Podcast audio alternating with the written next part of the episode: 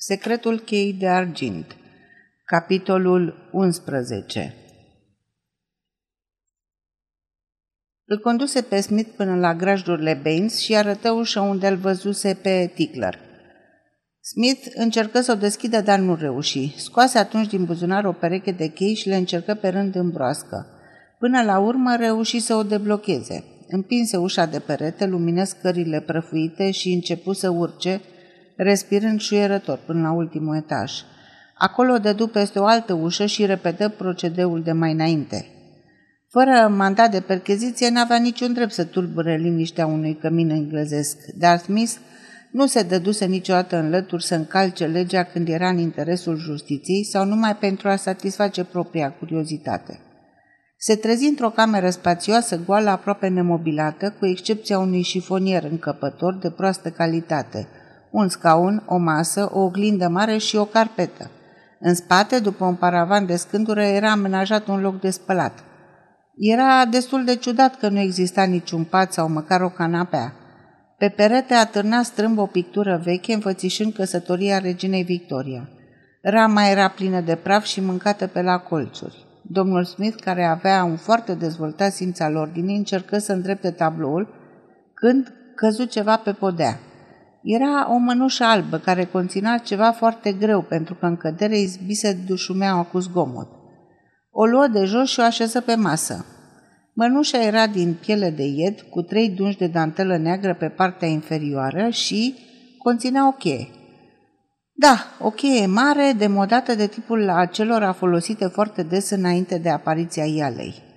Ceea ce era deosebit la această cheie era culoarea. Fupsese vopsită în argintiu. Smith o privi gânditor. Era o opera unui amator, vopseaua nu prinsese bine pe partea inferioară. Oțelul era strălucitor, semn că fusese adesea întrebuințată.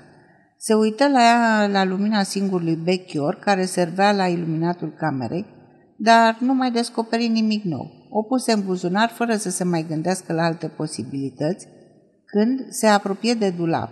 Ușa părea să fie scoas, să fie din același lemn care îmbrăca și pereții camerei. N-avea mâneri, iar broasca era de bine ascunsă, încât putea trece, putea trece ușor neobservată. Smith era însă un tip perseverent. Crezu la început că era o încuietoare cu ială, dar după ce o încercă văzu că avea de-a face cu o broască obișnuită. În dulap se afla un costum de haine complet, inclusiv pălărie de mătase și palton. Pe unul din rafturi erau câteva batiste, ciorap, cravate și alte mărunțișuri nu prea grozave, însă frumos lucrate. Căutăm buzunare, dar nu găsi niciun indiciu referitor la proprietarul costumului. Hainele n-aveau nicio etichetă, nici pe căptușală, nici în buzunarul de la piept. Nici măcar nasturii de la pantalon nu aveau imprimat numele croitorului. Se uită și la cămăși și erau la fel de neutre. Nu mai găsi nimic altceva, cu excepția unei sticle de parfum fin, un monoclu legat de o bandă lată de mătase și o cutie. Smith deschise și înăuntru găsi trei peruci frumos executate. Una dintre ele era învelită într-o foiță argintie, fie pentru că era cea mai nouă sau pe, pentru că fusese proaspăt ca fată. Cam ciudat, nu-i așa?" zise el cu voce tare. Da, domnule, în cuvință polițeiul care tăcuse până acum. Să știi că vorbeam de unul singur, repezi Smith cu răceală. Mai făcu un tur prin cameră, însă fără rezultat. Puse totul la loc așa cum le găsise, cu excepția cheii și a mănușii. De fapt, explicația era foarte simplă. Omul era probabil actor. Faptul că Tickler se așezase în pragul casei lui și ascultase cântecul de bețiv nu însemna mare lucru, iar din punct de vedere juridic n-avea nicio valoare. Pe de altă parte, dacă explicația era atât de simplă, Smith se vedea pus într-o situație incomodă. Oricum, dacă se află, avea destule reclamații deja, pentru că mai intrase și altă dată fără mandat în casele oamenilor. Ieși, încuie ușa, coborâ scările și se îndreptă tăcut către Portland, urmat de sergentul de stradă. Își dădea seama că jandarmul ar putea fi un martor în cazul în care comisarul ar fi mirosit ceva. Cred că asta e tot, îi se adresă el sergentului. Nu o să-ți fac raport. Se mai întâmplă să uiți câteodată. Uite, de exemplu și eu. Ieri când am plecat de acasă am uitat să-mi iau pipa.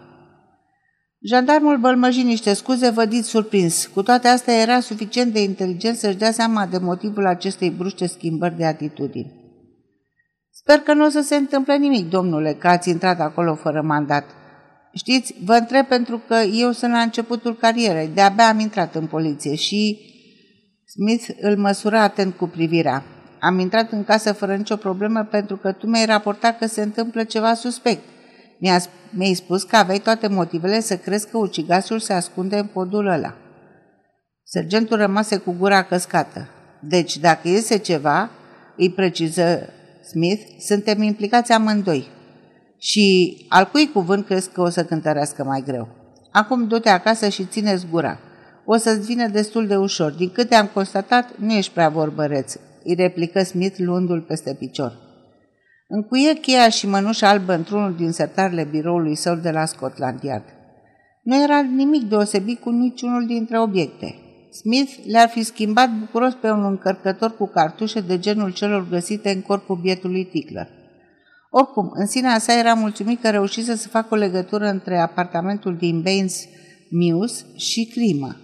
În ceea ce privește costumul, nu era mare lucru. Însemna cel mult că un filfizon, din motive pe care numai el putea să le știe, voia să aibă un loc ascuns unde să se schimbe, fără să mai fie nevoit să mai tragă pe acasă. Astfel de lucruri erau destul de obișnuite în cartierul estic londonesc, ca de altfel în orice cartier estic dintr-un mare oraș. Se mira totuși că nu există niciun pat, deși asta era o altă dovadă că apartamentul era nelocuit.